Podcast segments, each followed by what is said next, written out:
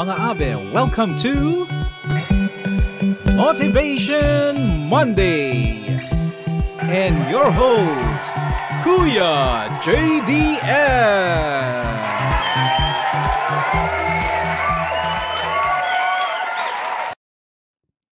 Hello, welcome to Motivation Monday. I'm your host, Kuya JDL.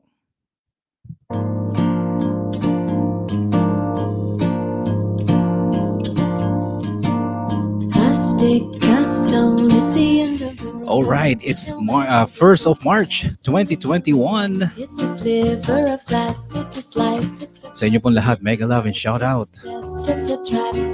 I'm your host, Kuya JDL. Streaming live mula dito sa Toronto, Canada.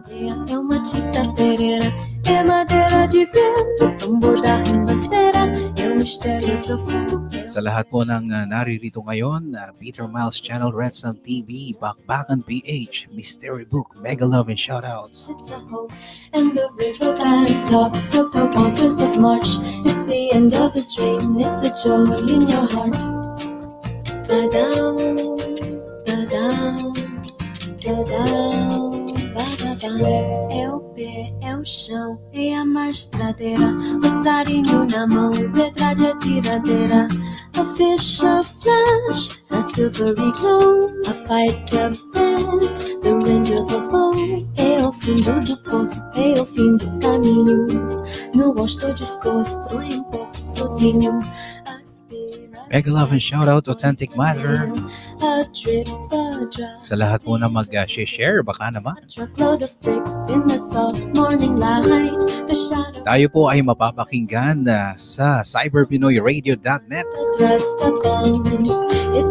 Spotify, Anchor FM, at sa ating pong YouTube channel.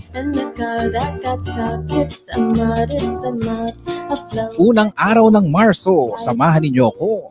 a hawk, a willow, the promise of spring. And the riverbank talks of the waters of March.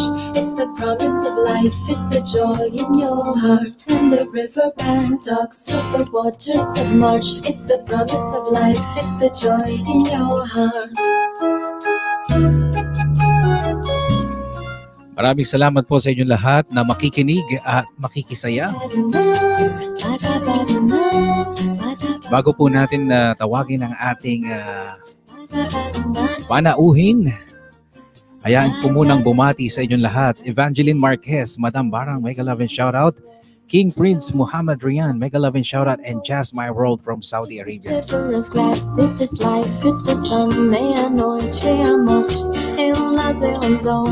The plan of the house, the body in bed, and the car that got stuck, it's the mud, it's the mud. É o projeto da casa, é corpo na cama, é o carro emissado, é a lama, é a lama. São as águas de março fechando o verão, é a promessa de vida no teu coração. And the riverbank talks of the waters of March. It's the promise of life, it's the joy in your heart. And the riverbank talks of the waters of March. It's the promise of life, it's the joy in your heart.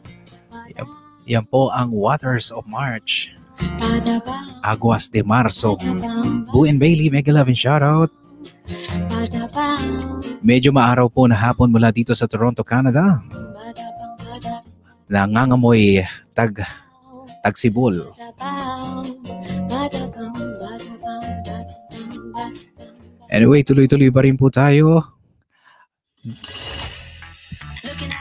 Ang ah, bago po tayo mag-start,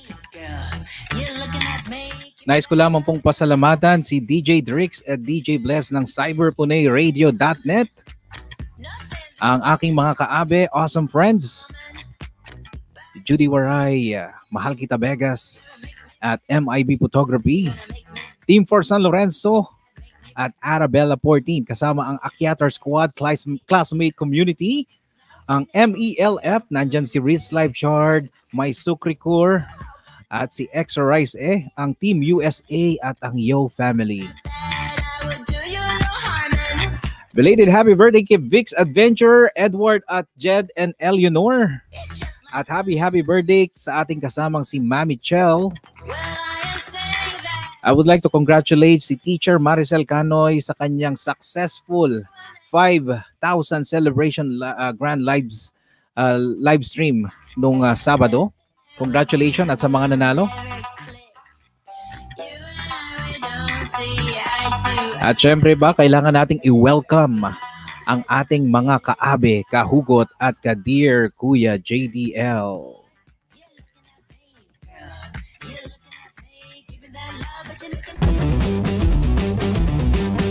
Welcome, uh, Kaabe, Kahugot, Kadir, Kuya JDL. Together, we are stronger. Maraming salamat po sa inyong pagtitiwala moving forward with Kuya JDL. Ito po ang mga nagtaguyod ng ating live stream ngayon na biyahe ni Welsky, Ate Atara, Bannings Vlog, Pinay at expat in Malta, Jerry Sumagi, Riz Live Chart, Chan, uh, Channel Magis, Blog, Jowa TV Blog, Miss PH TV, Gani Sander, K Kanyete Vlogs, My Sukri Core, Lean Zeers, Spain Adventurer, Malu Vlog, Sweden, Hakutin Natin, Sam Libunao, Bix Adventurer, Troy KC, DJ Ja, Dang PTB, Team for San Lorenzo, Bow-Legged Unseen, Jocelyn De Paz, Mama Langge, My Goodness Vlog, Minerva Durante, Jed and Eleanor, Jackie Chung Channel, Asyo Meron Vlogger, K-Top Shan Story, K and Kitchen, with Isabella, Alice Reed, Mommy and Chloe, R&B Lutong Pinoy, Simply April, Minyang Flores, Boo and Bailey, Nato the Explorer, Becky Blur, Toroge in USA, Ivana Inaliw, Baby Asha TV, Miggy and Ross, Mahal Kita Vegas, Honey Sure Channel, Marns Art, Florence De Paz, Single Lady, Din's Little Adventure, Raisa Lorraine, Alicia Family Vlogs, Retsum TV, Maan's Kitchen, Jess at Sweetfield, Derek DM, Team Lane Hard, Joanne Almonte, Gandang Hershey, MIB Photography, Gideon Co, Esika Yo, Taste Buds by Yuli and Grace, Denlu TV, Authentic Matter, and Lindsay De Leon. Sa inyo pong lahat na narayaan, maraming maraming salamat po. Okay, umpisahan na po natin at atin nang tatawagin ang ating pong uh, panauhin ngayong hapon na ito. Uh, siya po ay isa sa mga nirerespeto kong artist no, sa larangan ng visual arts at kikilalanin natin siyang mabuti. Siya po ay kilala sa uh, YT community na talagang sumusuporta yan at uh, minsan or mas madalas ay makikita nyo siya sa mga live stream at uh, aakyat yan at magbibigay, yan, magbibigay ng mga input. So hindi na natin papatagalin pa ladies and gentlemen, mga kaabe, welcome po sa Motivation Monday. Uh, Mamu Chu. Ayan, Mamu Chu, mega love and shout out sa iyo. Pumati ka uh, muna sa kanila. Mega love shout out sa iyo, kuya. At uh, mega love shout out sa inyo lahat na nandiyan sa chatroom ngayon. Um, mula kay ano, kay Mr. Rebuke, ang aking bunsoy, to Idol Sai, at sa lahat ng mga nasa iba't ibang team. Um, have a very blessed Monday po sa inyo. Okay, kamusta ang iyong lunes, Mamu Chu? Um, pretty weird naman. Ayos, first day of March. Maaraw din dito ngayon dito sa LA. Mm-hmm. Um, dinaanan kami ng maraming hangin pero so far so good. Everything's pretty quiet naman ngayon. Oo. At uh, kaya nga yun eh March uh, first of March no. Uh, alam mo naman medyo excited ang mga taga North pagdating ng uh, ating uh, tinatawag na spring dahil uh, dahil ano mo no, uh, masyadong malamig ang aming sum, ang aming winter. Kaya ayan, masyado kaming masaya, uh, masyado naming inaano yan. Masyado naming hinihintayan. So, uh, i-shoutout ko muna si Cypro. Ayan, nandiyan si Cypro. Yeah. Happy naman ako kasi sorry. uh, uh, actually yeah si Cypher is actually one of my ano uh, YouTube mentors din. Um unfortunately ata yung nightbot mo ata kuya is got a little bit too strict when it comes to ano oh um, sorry naman. luck. yeah. Okay. Sorry Cypher... idol sorry hindi ako marunong niyan meron kasi ano anyway Cypro thank you naman sorry naman diyan ayan ayan sorry at uh, at sorry, uh, Hindi, naiintindihan naman siguro yan. okay, Hopefully. sa Vegas. At medyo excited ako sa ating pag-uusap ngayon dahil nga nasabi ko kanina, uh, first time tayong maririnig sa Cyber Pinoy uh, radio.net. Kaya nagpapasalamat tayo syempre kay DJ Drix at DJ Bless sa dahil uh, kinuha natin tong ah, kinuha nila tong episode na to at na paunlakan nilang mapakinggan sa kanilang ah, ah, music streaming. Maraming maraming salamat po. Very honored and no pressure. No pressure. Kaya kaya medyo kinakabahan din ako. Yeah. Alright. So, ah, ano ba ang weekend? Ah, kamusta ang naging weekend mo? Okay naman. Ah, Ano ba? Well, as far as like weekend is concerned, um, when it comes to ano freelancing, wala. Mhm. Minsan you have weekends, minsan wala. mhm. So, in my case, I was still busy working on certain comics na ginagawa ko, whether it's for the specific boss ko or um, mga certain freelance na it's kind of hard to Commission. explain dito. Yeah, but Yes. it's mainly commission, comic commissions. Okay. All right. So, hindi na natin patatagalin. Ano? Ito yung gustong-gusto kong itanong sa'yo. Oh boy, here we go. Hindi. okay. Ah, parang ano lang eh, parang nag interview lang. Tell something about yourself, Mamucho. Kasi hindi ganun ako madalas na nasa live stream na inaakitan mo. Minsan na gabi Mm. na. So, alam mo naman, maaga ako natutulog. So, Yes. ah, sino si Mamucho? Ah, si Mama Chu ay isang ano lang naman, ah, simple YouTube supporter. Ah, hindi hindi ako nagpapalaki ng bahay or anything to that matter. Um, usually I just go around meeting friends, uh, meeting certain communities at um, I tend to stay around them, learn a lot, 'di ba? Um, as far as like sino ako outside of uh, YT is Mhm. more of ano, eh, typical ano, just another typical Joe who loves to draw. Um, Mhm. Comics has been my passion maski nung bata pa ako. Kaya um, now that I have that chance, um, pinupursige ko na, kumbaga, you know, it's like, it's it's a part of me. So, you know, life is too short. Might as well do it, diba? Okay. Mm. So, ah, kasi noon na sa mga conversation natin, no, lumaki ka ba mismo sa Minnesota o nasa Pilipinas ka pa? Oh no, ah lumaki po ako sa ano, sa Pilipinas and actually pinanganak sa Quezon City, lumaki sa Antipolo and Okay. then when I was in, when I was 17, um inano kami nung grandfather ko because my grandfather actually fought in the war kaya meron siyang citizenship so dinala World kami dito sa II ba? States. Sorry, World War II? Oh yeah, yeah, World War II. Yes. Mhm. So uh na na naturalized kami and Mm-hmm. because of that um luckily na nadala kami magkakapatid dito sa Amerika. So when I was 17 dito na ako Mhm. pumirme for ever since then. Wow, so 17 kaya pala talaga yung values no ng ah, Pilipinas nakuha mo pa, right? Yeah. Well, hindi na hindi naman mawawala 'yan lalo na sa ano if you have a family na ano tulad din sa father side ko at saka sa Yeah. mother side ko. They ano um maski nag-i-English na kami magkakapatid, Yes. mahirap mag-English sa ano eh, sa parents mo eh. Kaya syempre, kung paano sila magsalita sa iyo, syempre sagot mo rin Tagalog, 'di ba? Mm. And um maski nung nasa Minnesota ako, ang tiyahin ko is like hindi naman magi-English yan sa amin. So Tagalog Oo. lagi. So Mm. maski sa nasa bahay kami, Tagalog kami. Mm, So hindi kayo masyadong na-Americanize, kumbaga kung tawagin nila. Sa by ano, by language hindi kami na Americanized, pero as far as like learning the English language and Yes. try to speak with other people, kung na, matira ka sa Midwest, hindi you have no choice but to actually adapt, 'di ba? So Yes. Mhm. and having a lot of American friends na nakikita na you came from a different country, mahalata nila sa accent mo and they poke yeah. fun at it. Kaya next thing you know, before you know it, five years later, nakuha mo na rin pati mga slangs nila. Yes. Kasi sasabihan yan, a person with an accent, no? Mga yan eh. okay.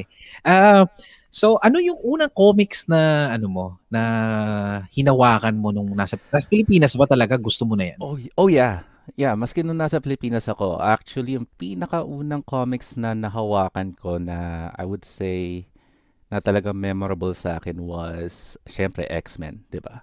X-Men. And yeah, uh, usually yung kay, ano, kay Stanley. Tapos, uh, no, not Stanley, Jim Lee actually eh. Jim Lee, not, not Stanley, Jim Lee. Tapos, um, it was yung ano na nun eh, tawag dito, Age of Apocalypse. So, iba yung story niya, yung mga ano na. And um, after that, syempre, dahil alam mo naman, may kahirapan tayo, hindi naman lahat na bibili mo, di ba? Medyo expensive yung ganong comic sa Pilipinas. Oh yeah, very expensive. Kumbaga, uh, the only reason why I got a hold of that was Aha. because dahil yung friends ko sa school, sila may kopya and I just borrow it from them, 'di ba? Mm, mm. So, um pagdating sa ano sa American comics, yun yung favorite ko at first. And Ah. then after that, syempre, kailangan meron ka rin nagustuhan mo, then you Mm. start to seeing other media sa tulad sa mga Filipino comics. Mm. And doon ako na-expose sa ano sa Filipino comics, yung mga funny Anong comics. Funny comics. Yeah, Favorite funny comics. Um, funny comics was actually a biggest influence din sa akin. And there Oh. was also this one na parang homage or rip-off ng Street Fighter called Kick Fighter Comics na yung mga Street Fighter characters binasi nila into ano, pero binigyan nila different stories. Okay. no? And that publishing was the one na nagbigay sa akin ng motivation to start making comics because ah, Filipino. Oh my Mm. God, I like their artwork. I wanna try it too. So kinokopya ko yan when I was a kid. Aha. Like every single night, I will always copy Talagang work. sulat, su ano, drawing, sketch, sketch practice ng practice kahit nung bata pa. Yes, yes. Mhm. So hindi nawawala 'yun. So may ano ba, eh sinong talagang uh, sumuporta sa sa gusto mong gawin na 'yan? Ooh, that would be tricky kasi nobody did actually. Um, yung ano ko, Talaga? yung yeah, uh, they they they didn't like it. Ma- maski Wow. maski ang maski mother ko, comics, puro comics na. eh. Ma- mat- matanong lang kita. Si Yeah. anong gusto nilang paglaki mo na ipinupush sa'yo? Ang dami silang gustong i-push sa akin most likely gusto nila maging doktor, archi architect. Actually, it was more of architect eh. Kasi More on mother, architect. Oo. yeah, kasi- kasi yung mother ko, she she also draws, pero she never she never pursued it. Hmm. Um, yung uncle ko was an engineer. So, nakita nila na, oh, he's an engineer. Dapat si Mamocho maging engineer din. Mhm. And it's the same thing with my aunt. My aunt, uh, all of my the people on my mother's side can draw, but for some odd reason, Aha. yung uncle ko lang ang nag-pursue nun. And they think na dahil doon din napunta ko, they want me to become an architect. Pero I hate math. So, Okay. So hindi ka nila napilit sa ganong ah, profesyon. No. Well, the reason why is because unfortunately, um, I lost my mother through, ano, through cancer when I was, ano, when I was 13. So, syempre, Or so sa Pilipinas ka pa niyan. yeah, nasa Pilipinas pa ako noon. So, a lot of things changed through that. Mhm. Pero, they never really supported that. They just see it as an hobby, kumbaga. Okay. nakita nila na, oh, lahat naman tayo nagdo-drawing. So, ayos Mhm. lang kay Mamocho kung mag-drawing siya. So, Okay. whatever. Basta hindi yan ang ipupursue niya. Okay. Because they always think, like my grandmother always believe, pag Aha. nag-comics ako, masisira ang ulo ko. Yun ang yun ang iniisip nila lagi. Yeah. It's a weird ano eh. Kasi lagi binabanggit sa akin ng grandmother ko. Mhm. Meron akong kakilala na comic artist. Yung magic salangkot ba yun o whatever. Nasira ulo nun.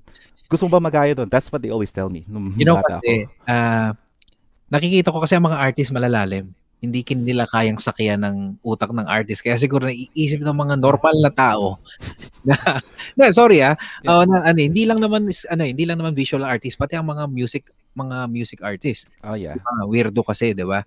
Iba Weirdo silang ibang mag-isip, Mm. kahit yung mga writers, iba yung sa isang salita, no? Ah, sa isang ah, bagay, meron silang ibang interpretasyon Yeah. na dinadagdagan pa. Double Oh. speak. Oh. Exactly.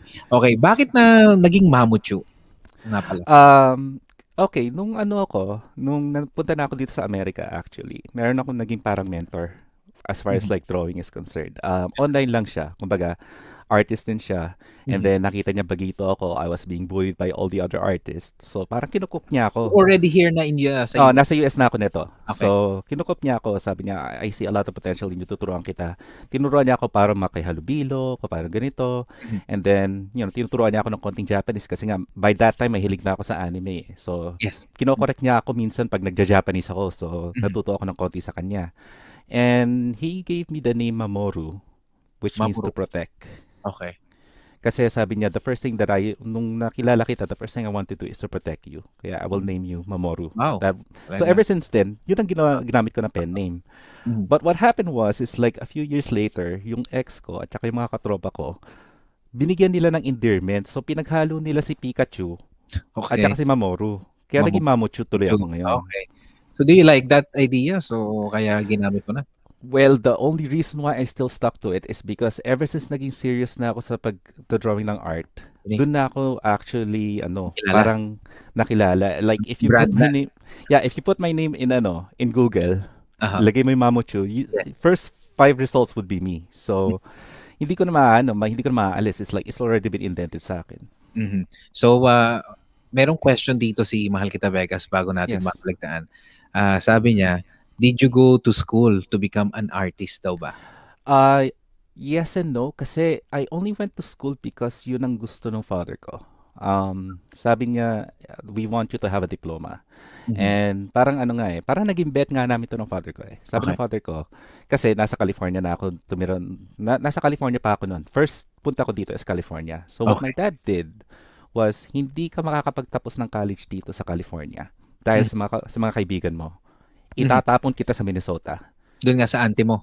Yeah, sa auntie ko. Mhm. Kaya nga, so for five years, nasa Minnesota ako. I was thrown Mm. into Minnesota.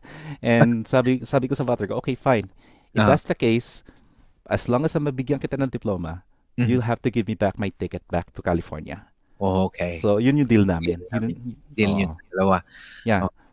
Pero uh, as far as like learning to draw, I did learn a few things. Pero to be honest, one thing that I would suggest, maski nga maraming mga ano, tao nagtatanong sa akin, should I go to school to go for arts or whatnot? Sabi ko, pwede, pero at the same time, do you really want to waste $100,000 just to actually learn something that you can learn online Mhm. or learn from a lot of other people in different communities? Yes. Ang natutunan lang namin sa college, to be honest, is like, okay, you can use this computer, you can use this ano.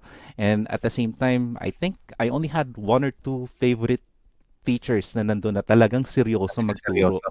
Yeah. Eh, All the rest of them are just there to clock in and to clock out. Wow, no. So parang minsan mi- ano no, ah, parang nakakahinayang ng oras at ng ano kasi It was. Okay. It was. Yeah. Mhm. Okay. Um eto, nasabi mo kanina, ah, you are 13 ba nung nawala yung mom mo? Yes. Okay. Nakaapekto ba yun sa paglaki mo? Oh Ano? yeah, it did. It did, of In, course. in what way? Um, I think I was really angry at the world for at least siguro I think maski nung umabot na ako dito sa Amerika, I was a really angry kid.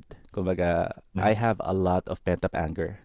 Mhm. Um, aggressive ako, palaaway ako, even online, I always pick a lot of fights. Mhm. Um, reasoning ko is like the world is against me, kumbaga. I always think everybody's against me.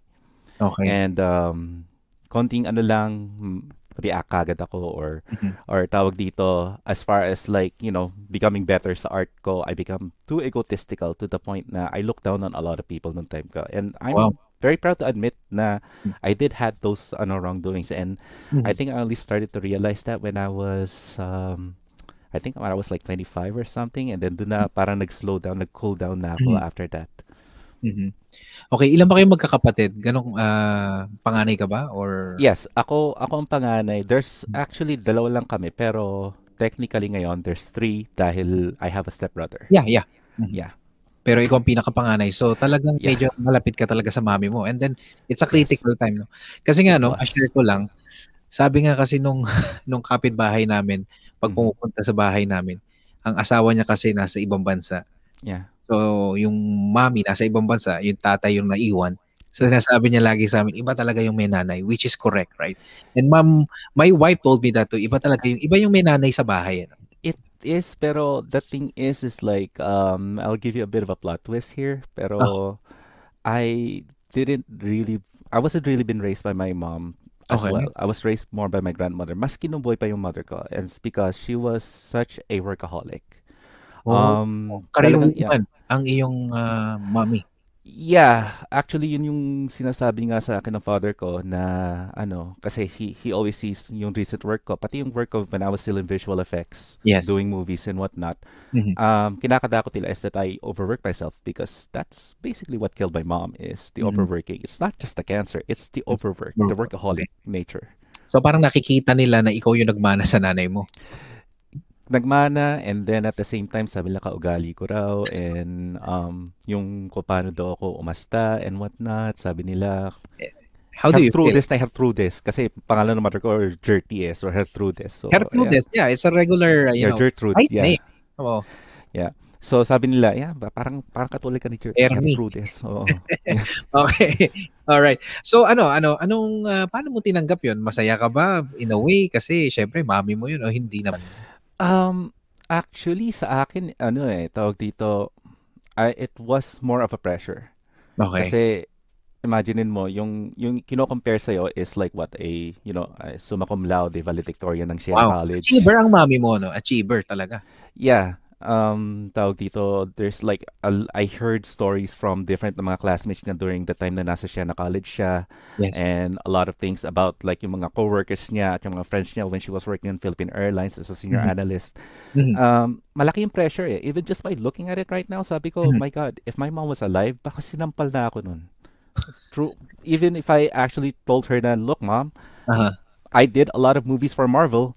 Yes. Sasampalin pa rin ako nun. It's not not enough. Parang yun ang pakiramdam ko. It's like, it always feels like it's not enough. Kasi ever since she died, that's the Mhm. void that she Mhm. left. That's one thing about death eh. It's Mhm. like, no matter how much you try to bring back time or try to think about it, there's Yeah. always that void that always makes you feel incomplete. Yes. Mhm. So naging close kayo ng daddy mo ngayon, no? Lalo dahil kayo na lang, kayo kayo Yeah. na lang.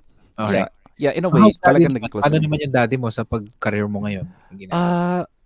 Father ko is like ano naman siya. He he allows it. Uh, Okay. as a matter of fact, all of my father's side is the most welcoming one. Sila Oh. yung kung, kung ano yung gusto, kung ano yung gusto, hayaan mo. Mhm, You know, let them do what they need to do, 'di ba? Medyo So, open sila doon, bukas ang utak nila sa ganon. Okay. Yeah. Mhm. Okay. So ah, pag-usapan natin yung Marvel. Sa tingin Yeah. mo, masasabi mo ba? Kwento mo nga sa amin muna 'yon, yung about sa Ah, Marvel. yung pag-work ko sa ano, um, I did kasi ano, um, nakwento ko nga sa'yo na before I start doing yung mga independent comics na ito or yung mga commission, Mhm. um, nagtrabaho ko in a ano, visual effects studio Okay. na nagko-convert into 3D. Kumbaga yung pagsusot man ng 3D glasses and whatnot. Kami yung tagalinis, kami tagaayos, and Mm. if there's any certain na mga visual effects na kailangang ayusin na hindi natapos nung last ano visual effects house, kami yung naglilinis noon. Oo. And it happens na I was lucky enough na yung studio na napasukan ko, we were all working on the Marvel Universe. So, ma makikita, pinakita ko nga kay Rebuke eh, actually, he, he didn't want to believe me at first. Sabi ko, yeah, just look on the credits, makikita mo yung pangalan ko doon. And that was like one of my biggest achievement nung time na yon was Ano yung pangalan na hahanapin namin doon? uh, Carl Contreras. Carl as in uh, K K A Uh, R with a C. With a C. C. Okay. Yeah, okay. pero uh, not all of the ano, not all of the movies have my name on it. Pero yes, Iron Man 3. mostly you will see it on the first ano, yeah, Iron Man 3. Aha. Sa first ano, first Captain America makikita niyo rin pangalan ko doon.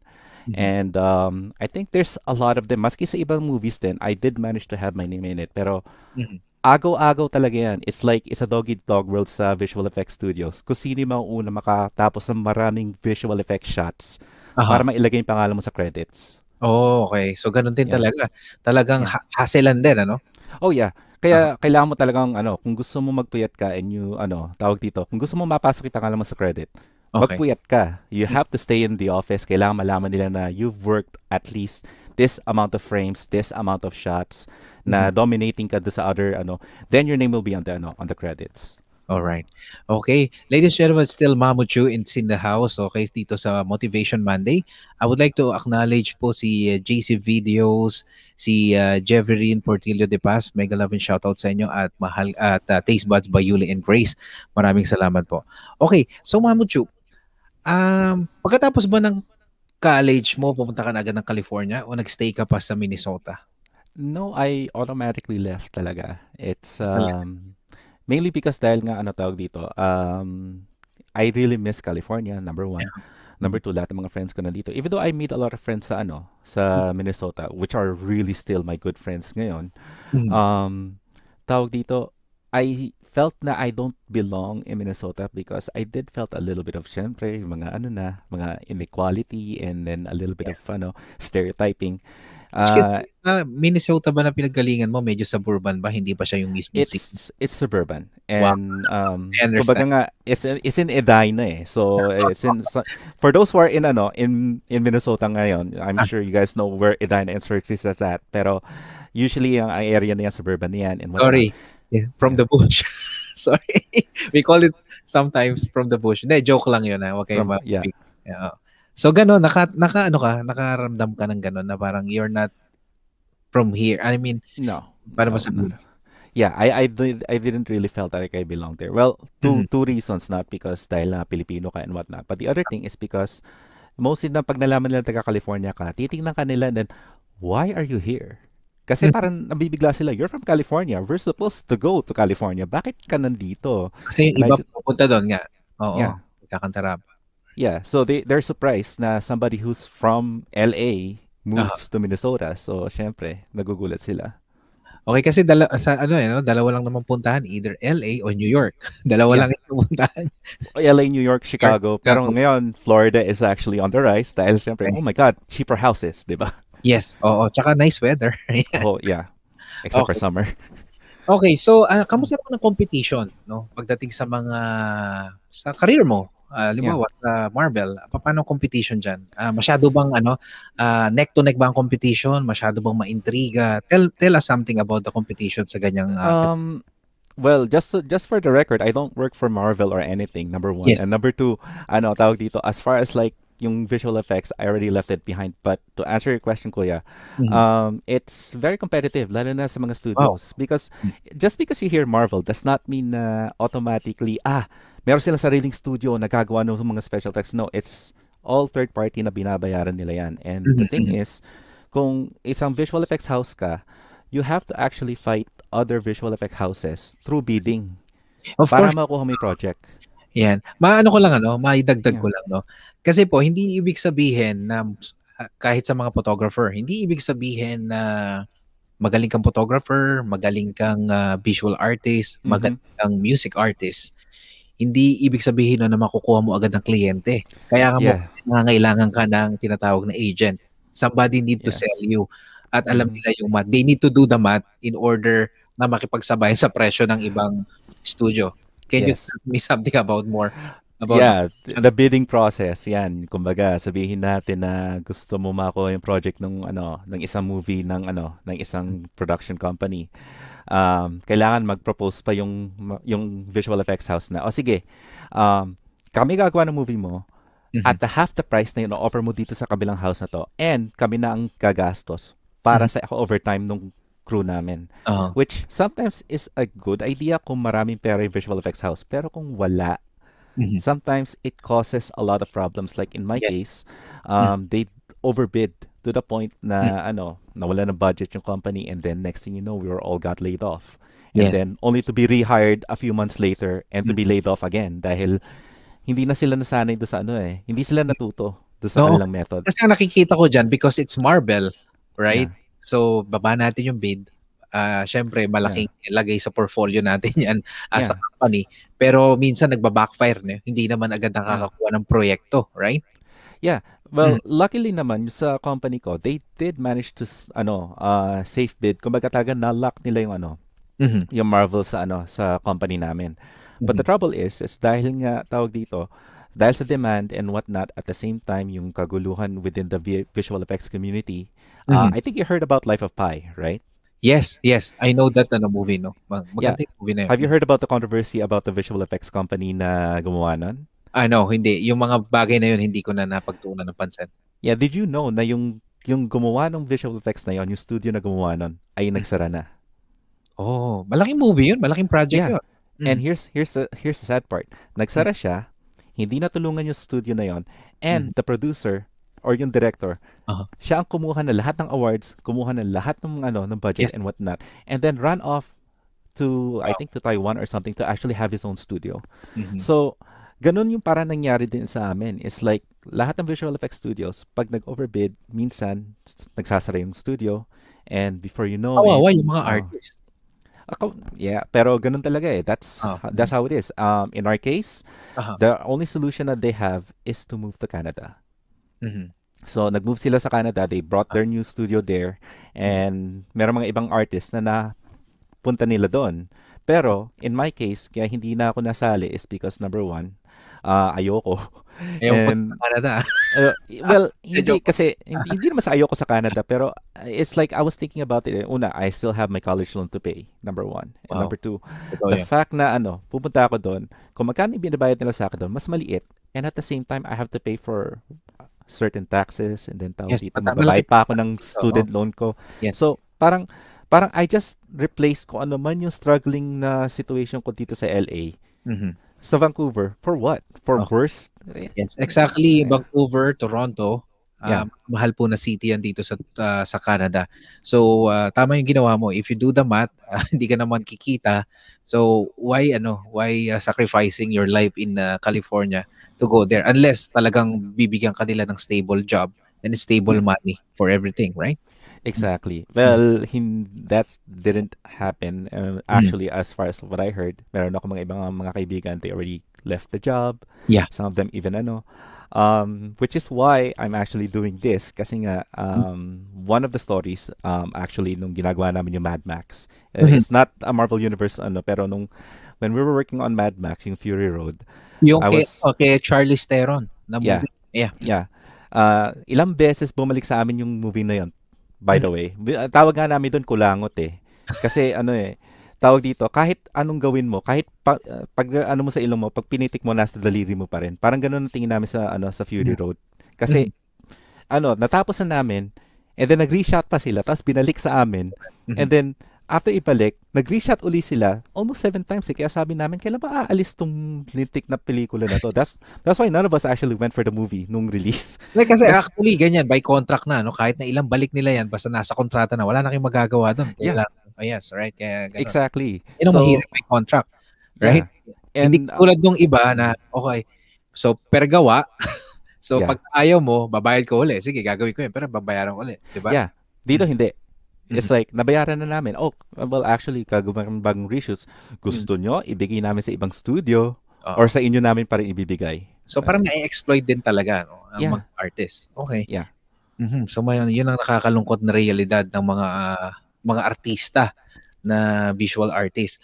Yeah. Okay. So um ngayon uh, you're doing freelance, right? Yeah. At nakikita ko yung ah, yung pagkatapos ba nun ah, or bago pa yon, nakatikim ka na ba ng rejection sa mga ginawa mo? And how do you accept that? Well, as far as rejection, una, syempre, first time pag naramdaman mo yan, masakit. Mhm. I- iiyak mo minsan or di kaya tawag dito. You'll spend a whole day or two na ano, na magano ka lang. Stay away from art for a while. Let it sink in. Pero, um, I think iba kasi yung pagturing ko sa ano sa rejection because nagtrabaho din ako sa Universal Studio as a caricature artist. So, nagdo-drawing ka Mhm. ng mukha ng tao. Maraming nanonood sa likuran mo. So, imagine the pressure, 'di ba? Yes, of So, course. so I actually experienced rejection right then and there. Mhm. So, syempre, magdodrawing ka and then minsan may mga tao na hindi ko naman kamuka or hindi ako yan or whatnot. And syempre, mafe-feel down ka. Mhm. Eh, pero ang sabi sa akin ng boss ko during time, uh, words of encouragement niya sa akin, just to let you know, hindi lahat ng tao aaminin na kamukha nila yung caricature kasi Oo. pinagtatawanan. Mhm, mhm. Totoo. Pero, pag pinaganda mo naman yan ng sobrang ganda, sasabihin nila sila yan. Mhm, mhm. Dahil isang bagay daw, sabi niya sa akin, yun din yung parang life lesson ko eh. One thing na mata, in- isipin mo, Momochu, lahat ng tao, tumitingin sila sa salamin pero ayaw nilang tignan ang sarili nila. Yun yung pagkakasabi sa akin ng boss Yes, ko. totoo yan. Oo. Iba kasi yung tinitingnan sa tinititigan. Yeah. Kaya, Mhm. kaya kahit anong gawin mong drawing, kung ayaw nila talagang tignan yan, sasabihin nila, hindi sila yan.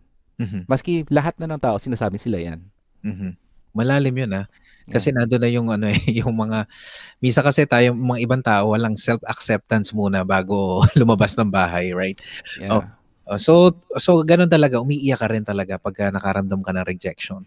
Well, yes, of course. Pero I think now parang wala na sa akin yun. Kasi syempre nasanay ka na. And then, Sanay ka na talaga, no? yeah, na parang ano, minsan, ano, oh, it's not me, ganyan, Ah, aalis kasi ano eh, tao. For me as a photographer, ako na, na ano na ako napunitan na ako ng picture sa harapan ko ng editor at saka na nalagyan na ako ng ano ng uh, ano yung recycle bin. Oh, Mm. this is your picture. Papunta. to another, yung Skyway. Yes. So, sabi ng teacher ko, pumunta ka sa Skyway, mag-drawing ka doon. Mhm. Di, nag-drawing ako. Sabi niya, gesture drawings ha. Gusto ko yung mga gestures makuha mo. Mhm. And then, tawag dito, di, ako naman, drawing naman ako. Mga na, Mhm. at least ako 100 drawings ako doon ha. Pagbalik na pagbalik ko sa kanya, ang ginawa niya, binilang niya kung ano yung magkakapareho yung drawing. Mhm. Dinid, dinidak niya, dinidak niya ng dinidak. Hanggang sa pagka-didak niya, biglang tinaas, pinunit. Wow. Eh paano kung sobrang buti naman hindi winter nung time na nag-drawing ka. It was winter. Actually, kaya nga nasa Skyway ako. Buti hindi ako pinalabas. Yun ang ano doon. Sabi ko, Okay, okay. oo. Pero, ano, um, tawag dito, sabi ng teacher ko, nung pinunit niya yon sabi niya sa akin, bumalik ka uli sa Skyway. Mhm. At dapat, maka-20 ka. 20 na unique na drawing. Aha. So, balik ako. Drawing na naman ako. Galit na galit na ako. Nung gusto ko nang umiyak. Actually, that was the first time na talagang anguish na anguish ako. Pero hindi ako galit sa kanya. Mhm. Which is the weird thing. Galit ako sa sarili ko. Yes.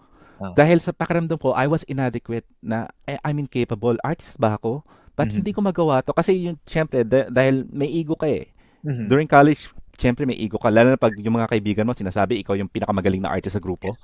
Lahat tayo may ego pagdating sa Yeah. mga ganong ah, edad, right? Mhm. So talagang naaasar ka na sa sarili mo during that time. Oh, God. To the point, ano, um, tawag dito, if you, I don't know kung nakita mo sa Facebook post ko yon nung pinicturean ko yung kamay ko, Mhm. na I think, merong, yeah, I saw that. Oo. Yeah. Nakita ko yun, yung mga ah, throwback throwback pictures mo noong time na yun. Oh. Yeah. Nakita ko na yun. Oh. yung nakita niyo yung kalyo ko dis- dito sa, ano, sa daliri ko.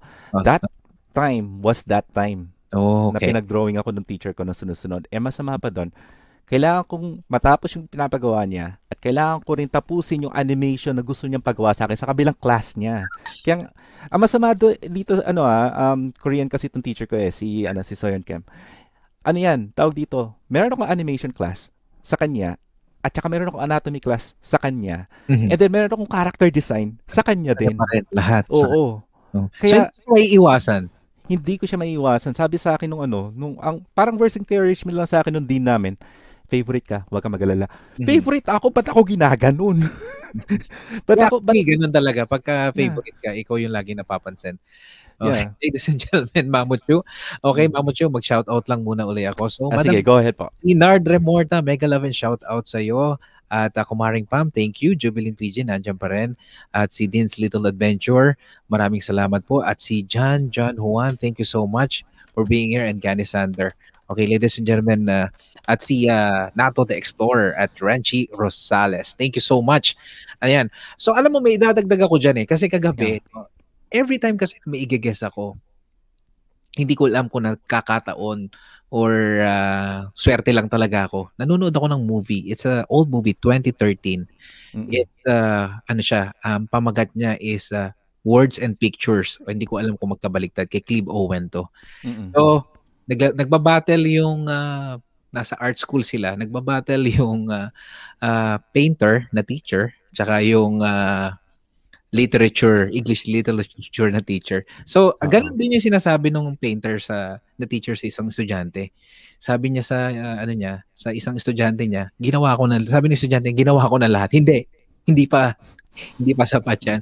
And then Mm. you will understand na kasi alam kong meron ka pang ibubuga. I think your teacher, alam niyang may ibubuga ka pa kaya ganun. Yeah, actually, that's what caused me to ano eh, to realize it. Uh, tsaka maski ano, tawag dito, even do sa mga tinuturuan ko, kasi I, I am mentoring a few people Aha. nowadays. Katulad ni Mr. Rebuke na nandiyan sa baba, estudyante ko yan. I don't give them hardship not because dahil gusto ko or sadista ako, but because Mhm. I know they can do better. Meron kasing level of complacency kasi ang mga artists, eh, lalo na in a young age. Yes. They still feel na pag nagawa na nila, everything else will fall into place. Hindi na nila kailangan maghirap pa. And that, that's the thing that I have to let them know na hindi, you have to keep going. Kasi unang-una tawag dito, kung hindi ka kakainin ng self-doubt mo, kakainin ka naman ng pride mo.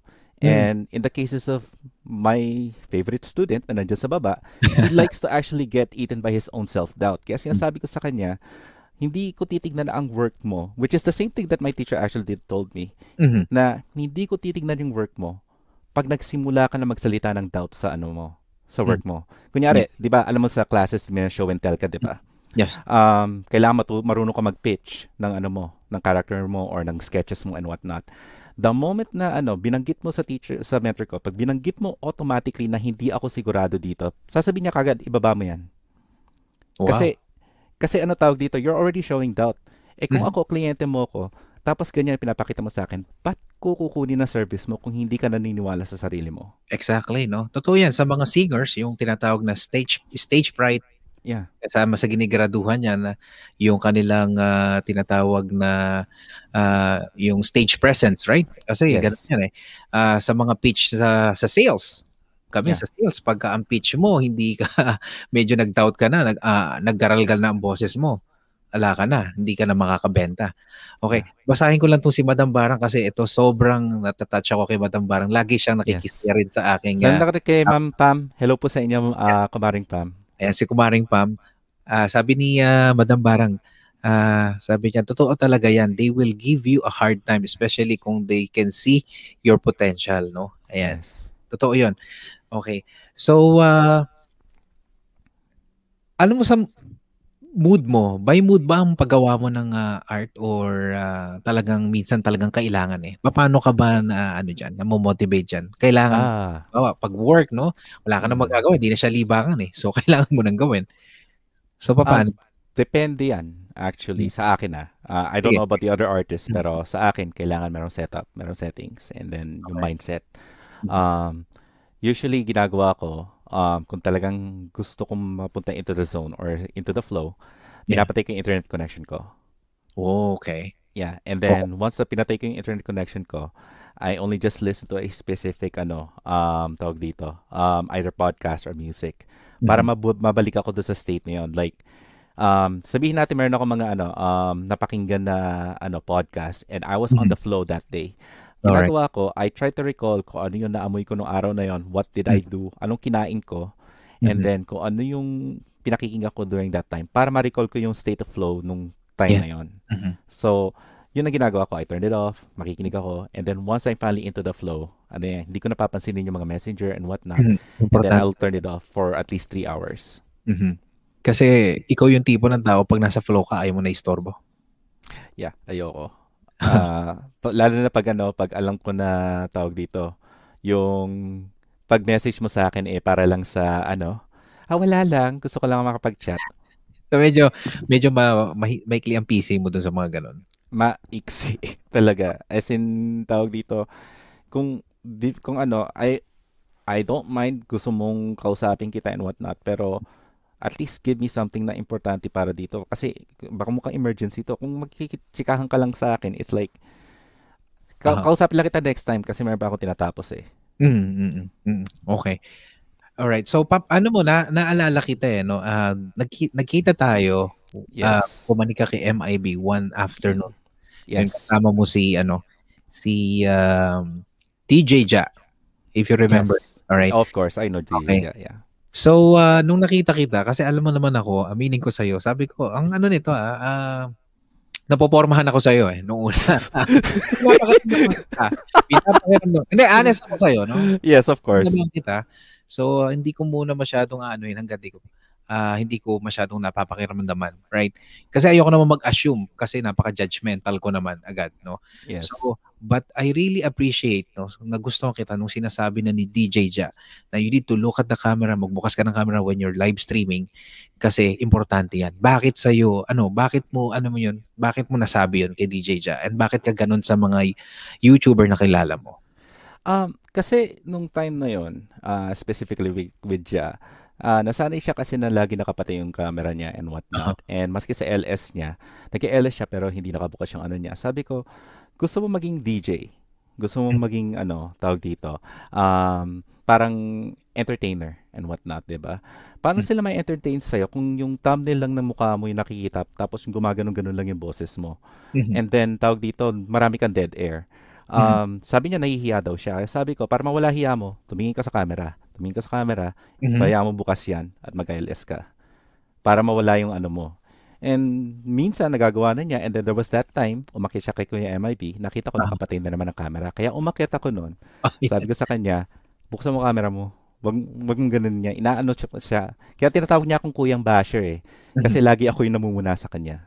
Alright. So, but for me, I'm not uh, see it as a bashing, pero yung mentoring is there, no? Kaya I appreciate you. Kaya tas lagi na kita tayo nagkakasama sa ano sa live stream. And I appreciate ko kasi sabi ko nga napaka-intellectual na tao. May tanong sa'yo si Madam Barang, okay?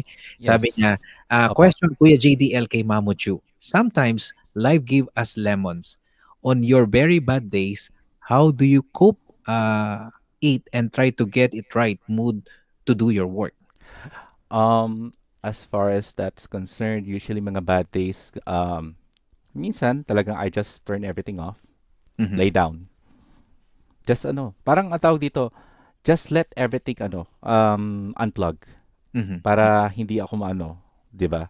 And then tawag dito, if I really do need to get some things done, ah, ginagawa ko I try to psych myself up. Kumbaga um kunyari sabihin natin I have I was having a bad day. Mhm. Um, patayin ko muna yung ano ko, yung pan-drawing ko and whatnot. And I Mm. actually do talk to myself. I do actually end up grabbing a mirror, talking to myself. Ah, Oh, ano, kaya mo pa ba? Naiinis ka pa rin ba? O sige, ilabas natin to. Okay, hindi hindi pwedeng hindi natin matapos to. Kasi Mhm. meron tayong deadline. Like right Totoo. now, meron ako para sa March. Mm. I was having a bad day two weeks ago. Sabi ko, hindi ka dapat mainis. Come Mm. on, Momocho, let's do this. Come on, kaya mo to. So, I try to perk myself up, talk to myself on the mirror, and then, pag talagang hindi ko na talaga kaya, I do shut down and I do try to sleep. Kasi, ano eh, um, one thing that I realize is like, bakit kailangan kong ano, ikimkim yon or itago? Ilabas ko na lang in a certain way. Play a video game, do Yeah. something else, pero avoid reading articles, avoid reading social media and whatnot. Kasi, the more that you read all those stuff, the more that it will influence yung kung ano man yung mood mo already eh. Oo. Kumbaga, inis ka na nga, magbabasa ka pa naman magpapainis sa'yo. Di ba? toxic na nga. To-toxic Yes. pa lalo. Alright. okay. So, uh, alam mo, isa pang nakikita ko sa'yo, no? Kapag ka naaasar ka, kahit nasa live stream ka, nakikita talaga naaasar ka, eh, no? Hindi mo kayang pigilan. Minsan. Ah, pag ano, there was time na ano, pabiro. Pero, kung talagang galit na galit na ako, Bumababa. um, hindi, pina, I just let them. And Yeah. then, babawi na lang ako next time. Or di kaya, ano, I just let it slide. And Okay. then, um, kunyari, for instance, ah, sino ba magandang example ng naiinis ako? Um, Can I say something? Kasi Yes. lagi kay James, hindi ko alam kung naaasar ka talaga pag humuhugot siya. James J. Blanc. Oo, ah well, not completely, pero naaasar lang ako in a sense na sabi ko kasi sa kanya, yung hugot mo, pwede sana kung hugot sana, pero nahalata tuloy na parang talagang meron kang gustong gawin eh. Oo. It's like, Oo, totoo yan. it's like minsan, the more that you tend to say the opposite, minsan tuloy lumalabas talaga that you want something out of the opposite, di ba? Mhm. Ay, out of the ano, talagang gusto mo na sana all ganyan ganon, sana all ganyan ganon. Ay, buti siya ginaganon. Sabi ko, na, like, may pinagdadaanan ka ba? Ay, wala kuya, wala. Mhm. O sige, hindi ka nga humugot. So that's why I dared him. Sabi ko sa kanya, Yeah. hindi ka humugot. Pag humugot ka ng at least ng ano, nandun pa nga si na sis timeless noon. Pag humugot ka ng mahigit na 10 beses, you have to eat a lemon in front of live stream. Sabi ko sa kanya. Ayan. Sinabi ni Madam, parang ano sabi niya, same ako. I just go to sleep and when I wake, uh, it feels a new day and uh, thank you for answering. Yan, you're welcome. Madam You're welcome po, Madam Barang. At saka, ah, mami, yung mami ko nandyan, si Grayson Stones. Hello po sa inyo, Oh, mami thank you. Grayson Stones. Thank you so much. Ayan. Yan. Great Stones, thank you for coming here. Ako po si Kuya JDL. Yeah. Ito po yung ano, yung binabanggit ko po sa inyo, mami, na idol ko na ano. Gusto ko matutunan yung pagiging DJ. Alright. Ayan. Thank you. At um, bakit mo piniling mas sumuporta? Kasi of all the talent, of all the charisma, galing na magsalita, matalino, kayang-kaya mo ma-monetize, bakit mo mas piniling sumuporta kesa yung mas mauna yung channel mo? Two things, actually, kuya, because Okay. of that. One, it's not yet the right time. Meron Mhm. akong purpose and goal. Hindi pa natin naatin yun eh. So why would we jump from one place to another? And two, um, I need to know the ano eh, the topography of ano, Filipino YT community. Okay. And hindi ko malalaman kung ano yung magiging demographics ko at hindi ko malalaman kung sino yung magiging mga niche audience ko. Mhm. Kung bigla na lang akong susubo and then what? Like gagawa ko ng kahit anong ano it's like I feel na ano eh tawag dito the time that I would spend na nangangapa ako sa dilim para Mm. lumaki yung subscribers ko at mamoni ako would have been preferable na magamit ko during the time na nag aim ako sa goal ko which is sa comics. Mhm. 'di ba? So I rather prefer na makilala ko muna kayong lahat. Get me let me know kung ano talaga ang ano, ang essence ng YT community ng mga Pinoy. Mhm. And then from there, once I feel like I'm ready at saka tapos na yung mga ginagawa ko sa Comics Con, then I'll start making ano, um tawag dito, materials and contents for it. Kasi I'm Mhm. trying to create a fan base sa ano, sa artwork ko. Mhm. And once that I actually get that done, the I'll start doing my YouTube and then those fans will actually support me Mhm. para lumaki yung ano ko. And it wouldn't actually be too difficult once na magkaroon ka na ng certain fan base, nakilala ka for a certain thing. Mhm. Okay. So, talagang ah, pinaplano mo yan at talagang pinag-aaralan mo yan, right? Which is Yes. good. Kasi yung iba, ah, like ah, for yung iba, no? ah, ako rin, nasabi ko noon, minadali ko rin, no? Na madali ko rin basta-basta. At pag dumating na yung point na nandyan na, nasa monetization stage ka na, tsaka doon ka palang mag-iisip ng mga gagawin mo at ang target Yeah. audience mo, mahihirapan ka, no? Mm-mm. Kasi po, although ang live stream, eh libre yan, or ang ah, YouTube, eh libre ka mag-upload, no? Yes. dapat iisipin mo rin yung mga i-upload mo dyan magre-reflect sa personality mo at gusto, Exactly. mong parating doon sa mga audience mo. Yes. And Yeah. uh, being a live streamer, kasi naging live streamer din ako sa Twitch at saka sa currently live streaming ako sa isang website called Picarto. Aha. One thing that I know about live streaming is that tawag dito is you need to have the perfect endurance. Mhm. And at the same time, you need to have the perfect ano um tawag dito tolerance. Yes. Dahil not everybody who's gonna come in sa ano mo, sa LS mo, Mhm. are there to enjoy what your content is. Sometimes they're just there to screw around or whatever, 'di ba? Mhm. So kailangan pasensyado ka, mahabang pasensya mo and you have the endurance to last long enough na to the point maski alam mong zero viewers ka, maski para kang siraulo nagsasalita sa LS mo, you have to do it Mhm. in order for you to actually gain people na talagang babalik babalikan ka. Totoo yan. Mm. Kaya ako, sinasabi ko sa kanila, I always take at least 30 minutes before I start. Kasi hindi naman porket na libre or ano wala kang binabayarang talent fee. Eh Mm. ganun na 'yon kasi people are watching, they invested their time and energy and their internet to watch something. So Yeah. ayaw ko masayang 'yon kaya Yeah. that's my goal, right? Mhm. And then syempre, yung mga magre-replay, right? That's why I told you a while ago, no? Mas masaya ako when you replay my live stream rather than Yeah. you hear live, no? Pero syempre, mas thank you po sa inyo mga nandyan sa mga nagla-live ngayon. All right. Okay, ladies and gentlemen, Mamuchu still in the house at babasa lang tayo si ah, thank you naman sabi ni ah, Grace and Stones. Ang gaganda daw ng boses natin mga baritone. Ayan, mga baritone. At ah, nandiyan pa rin si ah, Mr. Rebook. Tama ba ang aking pronunciation? Mr. Rebuke, yeah. At si uh, Dean's Little Adventure, yaka yung 18 million people in the house. Thank you so much na mga you nandiyan po. makikinig. At Nato the Explorer, maraming maraming salamat po sa iyong ah, pag-sponsor ngayon at uh, Wow. papasalan ko lang siya. Uh, Mamuchu, ito po ang hinanda ko para sa kanila. Hello, Super Chatter. Thank you for sharing your blessing. And more power. Best regards, Kuya JBL. Ayan, actually yun, ginawa ko lang kanina before I started. Nilagyan ko na ng mga voice over. Kasi nga mapapakinggan tayo sa ano ah, plug ko lang sa cyberpinoyradio.net. So kapag may mga ganyang interruption, mas maganda yung may naririnig pa rin yung na voice over yung mga Yes. nakikinig. So para po Mm. sa inyo yan. Maraming maraming salamat po sa inyong pagtangkilik at pagsuporta sa ating ah, live stream at sa ating ah, Motivation Monday. Okay, Mamucho, eto ah. Hindi ko alam kung itatanong ko sa iyo to, pero total naman, open-minded ka naman sa mga ganito. Yung mga sketches mo, it's Mm. little bit, uh, let us say, daring, sexy, no? Yes. Right. Na-judge ka na ba ng mga Yes. tao for that? Yes, it has. Ino- in- Um Paano mong hinandle yon In, in what way? And, Uh, as far as like ano, um, yung mga questions nila and then like jumping into conclusions and Mhm. whatnot. Sabi ko sabi ko na lang is like you can't you can't really win any everybody. Lalo na sa ano sa art. You have to have a specific niche. Mhm. And it just happens na a lot of my ano commissioners, mga clients ko, Mhm. they are into erotica.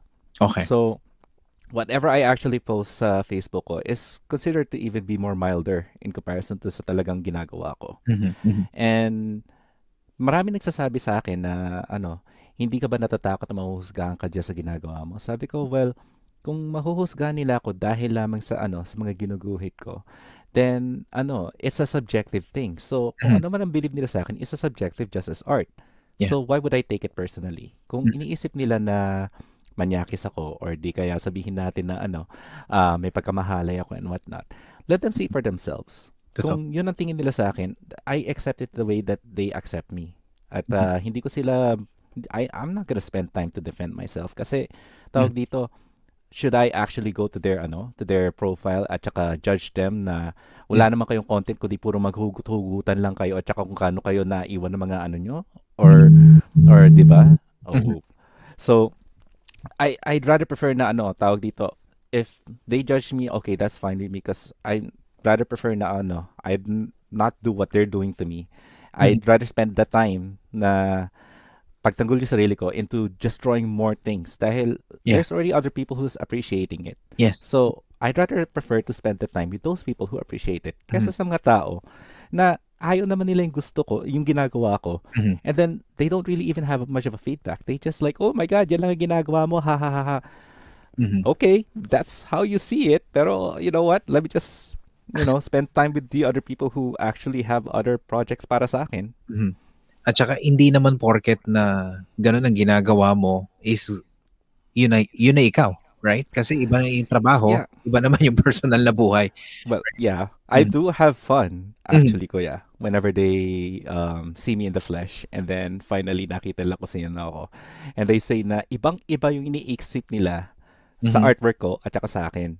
Na sabi nila, how could you do that? Tapos ganyang kang klaseng tao, you seem to be ganito, ganyan ganon, you seem to be respectful. Sabi ko, that's that's the fun part. Is because ano eh, 'di ba nga we all love to say the word, don't judge a book by its cover. cover, But here oo. you are. Oo. An- anong ginagawa ninyo? Oo. 'Di ba? Hindi naman nangyayari yun eh. Totoo pa rin. Yeah, and like uh I think the best comment I ever got was from my ano, from my girlfriend's um Mhm. ano tawag dito, friend. Mhm. And they didn't say it directly sa akin, pero narinig ko sa kanya na inis na inis daw sila kasi all they see in my on my Facebook profile is ano puro drawing. Oo. Wala silang mahalungkat about my life, ano ako and they said I'm too mysterious daw kasi wala silang mahalungkat about me. Sabi ko, Mm. isn't that the beauty of ano ng Facebook? It's because lahat tayo we use that to actually put our dirty laundries at saka kung ano yung nasa sa loobin natin. Yes. That a lot of people already make assumptions. Mhm. Eh ako, ang sinasampay ko puro mga drawing. So they cannot even figure me out kung ano talaga ako. Mhm, mhm. At syempre, kailangan yon is ah, mas maganda yung meron kang konting ah, privacy kung ano talaga. Let Yeah. other people know you personally kaysa i-judge ka dun sa mga pinopost mo. Kasi tayo lahat. No, ako, ah, aminin ko, no, nung nag-start ako na mag-YouTube, lahat, ah, mag-Facebook, lahat ng mga ginagawa ko sa buhay ko, nilalagay ko doon. And Yeah. knowing na sometimes, no, ah, pat puro ganun lang, no, hindi mo naman pwedeng mag-post ka ng something na negatibo kasi you don't want other people, you're not comfortable other people seeing that, right? So, Yeah. para sa'yo lang yon Right? Exactly. So, uh, but I appreciate na nasagot mo yung uh, yung tanong na yan at uh, sobrang thank you ako. so, kasi ano eh, no? Eh, that's a reality. Mapanghusga ang mata ng tao. Talaga. Yeah. Hindi natin, no? Ah, hindi naman ko sinasabing na hindi ako judgmental, no? Na meron din po ako panghuhusga. Pero hindi Same ko na, here. Hindi ko na lang tayo. sabihin sa inyo yung isa't isa ano. Pero ah, gusto ko lang ah, mai ano yan maibuksan yung topic na yan. All right so eto pa isang tanong. Mm. um kung hindi ka nag-sketch no? Sabihin na natin hindi mo pinursu yung pag-sketch. Ano si Mamucho ngayon sa tingin mo? Um, kung hindi ako nagsisketch siguro, um, hmm, parang hirap din sagot na to, kuya, kasi ano tawag dito, it's really been a part of my life, Mhm. actually. Kasi nga, like I said, ever since namatay yung mother ko, Mhm. um, I went into more of an isolation. Kumbaga, ang naging ano ko, sandalan ko was comics. okay. And yung pagdodrawing ng comics became a goal. Ah, naging ano ko, lifelong goal ko is to at least meet sa my Filipino comic heroes, yung mga yung mga artists na nagdrawing noon, just to meet them and, you know, at least learn from them, 'di ba? Mhm, mhm. So, it's hard for me to say kung ano ako without art eh. Kasi it doesn't just embodies me, pero at the same time, it has become a part of my life for almost God knows how long. Siguro since puberty ko. Aha. Pero eh, let's let's ano, let's let's try to ano um um think. Sab sabihin natin kung hindi ako nagdo-drawing ngayon, most likely baka either nagda-dancing ako ngayon or breakdancing, I guess. Because I Wow. used to love dancing. I, I used to love actually dancing hip-hop back in the days. Mhm, Um, siguro madalas pa rin ako mag-soccer or something. mhm. Or um, tawag dito, as far as like work is concerned, siguro kahit anong work na lang ka, papasukin ko as long as like ma-support ko yung yung pagsasayaw ko or di kaya yung pag paglalaro ko ng ano ng soccer or video games or something like that. Mhm. Wow. Okay, very honest, right? Talagang mahal na mahal mo ang ginagawa mo and I'm so Yes. appreciative sa ganyan, right? Okay, so Mm. sinabi ni ah, Madang Marang, mysterious man ka daw. Ayan. Maganda yung misteryoso. Ayan. Sabi ni ah, Grace ah, and Stones, individual differences just love the good side of a person. Ayan. Okay. So, syempre, dalawang mukha lagi ang buhay. Isang uh, Mm. mali din, hindi naman tayo perpekto. O si uh, MC Kalima, maraming maraming salamat ha sa iyong pagtataguyod. Kalati lately yan, ah, namimigay nila. Hello sa'yo, Kalima, Emmy. Kamusta? Okay. Pasalamatan ko lang si Kalima. Right? Mm. Thank you. Ito po yung para sa inyo na ating ginawa kanina. Hello, Super Chatter. Thank you for sharing your blessing. And more power. Best regards, Kuya JBL. Ayan, sorry. Ayusin ko po yung aking voiceover. Mabilisan yan kanina. Okay. So, uh, yun kasi yung ano ko eh, follow-up question ko sa'yo. So, uh, Mm. uh, bukod pa sa pagdodrawing, so sabi mo na nga, mahilig ka ng uh, magsayaw, no? Uh, hip-hop dancing. So, yun ang music mo, hip-hop. Yes. Um, not just hip-hop, pero syempre, tawag dito, when I was growing up kasi nung maliit pa ako, um, my mom loves to dance. She loves Madonna. Okay. So, syempre, sasayaw-sayaw yan ng Mal- Madonna. She memorized the moves. Ako Yeah. naman, syempre, panganay, mahilig, si- maka- m- m- ano, mahilig tumabi sa nanay. Yes. Nakikisayaw na rin ako. So, I know mostly a lot of the moves, yung mga ganon, so yung mga rhythm. So, I would say na, ano, tawag dito, that would be the next thing that I would love is, ano, syempre, yung mga dancing tulad ng hip-hop, EDM, yung mga ganon, raving. Mm. Ah, naging raver din ako during, during college days. Wow. Ah, gothic raver ako noon, kaya tinanong puro itim ang suot ko hanggang ngayon. So, Alright. So, par, ano ba? Ano pang klase ng music aside from hip-hop na nagpaparelax sa'yo? Do you l- listen to Mm. other types of music? Smooth jazz, Smooth jazz. actually. Yeah, Alright. smooth jazz. At saka, this would sound weird, pero I actually listen to Baroque. Mhm. Okay. Okay, bro. Yeah. Mhm. Yeah. Wow. Kasi syempre minsan nag-stimulate siya ng ano mo eh, ng ideas mo pagka nakikinig ka, right? Okay. So mapunta na tayo sa YouTube pa, no? So um, Mm. Right, alam naman natin na nung nandito si Essie kayo, nakikita ko madalas ka doon. Uh, We should Yeah. appreciate, no? Sinusuportahan natin si Essie kayo. Kinukulit ko yun Sino eh. mga ano, mga live streamer at uh, eh, nakikita rin kita kay uh, sa Team Bayanihan kila Eco TV no. Ah, so Yes. sino ang uh, sino pa ang mga inakitan mo aside sa amin nila MIB? Ah, syempre, um, ang team, uh, forgive me the word, but it's not really a bad word, uh, Yes, Team. PACU, Mhm. which is uh, P-A-K-Y-U. Mhm. Um, si Idol Cypro is actually one of them. Um, funny enough, di ba nga napag-usapan natin yung Don't Judge a Book by its cover? Yes, yes. He is the best example of a YouTube educator na he would actually be the most abrasive, brazen type of person. Mhm. Pero his messages are so damn clear Mhm. na you can tell through the persona na nilalagay niya sa kanyang LS that there's a very ano uh, malaman na message Mhm. on how he wants you to grow as a YouTuber. Mhm. Mhm. Kasi ano eh, tawag dito, at first, maski nung unang time na nakilala ko siya, kasi na-introduce lang siya sa akin through one of my one of their mutual friends, si Rod TV, which is also a very awesome guy. Mhm. And ano, tawag dito, una nakilala ko kagad to si Cypro, sabi ko kagad, ano ba to? Ba't, ba't ganito ugali nito? Ba't na ganito na, ha? Ba- Mhm. Di syempre, na, Ah. ano ako, nakikinig ako. Kasi Mhm. syempre, pag sumugod ka kagad with judgment, parang magmumukha kang tanga, di ba? So you Yeah. have to observe. Mhm. And then, di, nod lang ako, pinakikinggan ko siya. And sabi ko, my God, this guy actually got it right. Kasi, syempre ako, maski hindi pa ako nag-YouTube, Mhm. I already know how algorithm works dahil nga streamer ako. Yes. And yes. then, I actually have this, ano, this thing against like a certain method na hindi ko nababanggitin. Pero, Yeah. Ano, it's it's something that I strongly don't like to do. Kaya hindi ako nang ah, hindi ko sinasabi, wag niyo na akong balikan. Ako na magbabalik sa inyo pero wag niyo na akong balikan because Ah, ah. I don't like the idea, 'di ba? Mhm. So I actually like his ano, his teachings and at the same time, sabi ko, my God, he's doing this kasi marami na nagsasabi nung nung tamang method or yung method about ano, growing your YouTube algorithm Yeah. in a nice way. Mhm. But nobody's listening. Yes. So he's taking it the opposite way. Yes. Because that's the only way that you can ano eh, take get their attention eh. It's like Mhm. hindi mo na sila makuha sa santong dasalan, kunin mo na sa santong paspasan. Yes, sinasabi na matatanda nung araw sa Pilipinas, no? Kapag ka matigas ang ulo ng bata, kailangan ng pitikin. Yeah. Yeah. So so minsan ano kahit ano nang galang na sabihin mo, wag mong gawin to, gawin mo to, Mhm. hindi pa rin nakikinig. Di pag sinabi mo na, "Hoy, Mhm. ayo, nauntog ka." Yan. bobo ka kasi, gaganunin ka. Oo. 'Di ba parang ano, parang tatagal sa ano, sa pakiramdam mo yung Mm, tatatak So, sa'yo. Yeah. So talagang ano, talagang that's why I actually love him. A lot of people actually even surprised.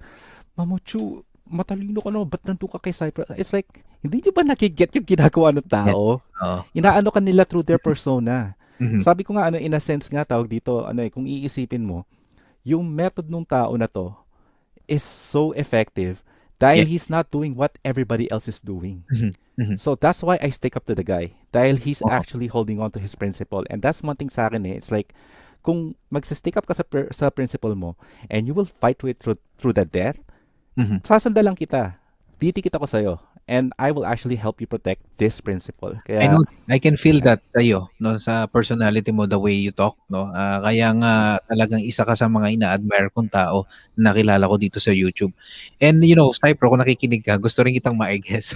na kinakabahan lang ako, hindi ko alam kung ano yung mga itatanong ko sa'yo. But anyway, basahin ko lang sinabi ni, ano, ni Madam Barang. So, thank you, nakakataba ng puso. Sabi niya, Kuya JTL, akala ko no, noon, ah, you are snub. But I came out to realize that you do professional podcast. You were her to come and collected ah, kay Mami and ah, Chloe kahit uh, okray-okray na kami. Good vibes. Oy, maraming salamat po. Ano. Mukha lang po akong masungit talaga, right? Lagi kasi sa lubong yung kilay ko.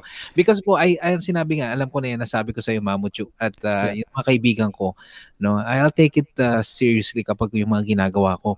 Right? Kasi po we have ano, we have people na nakikinig sa atin na they don't have any ah, YouTube channels, no, yung mga regular household.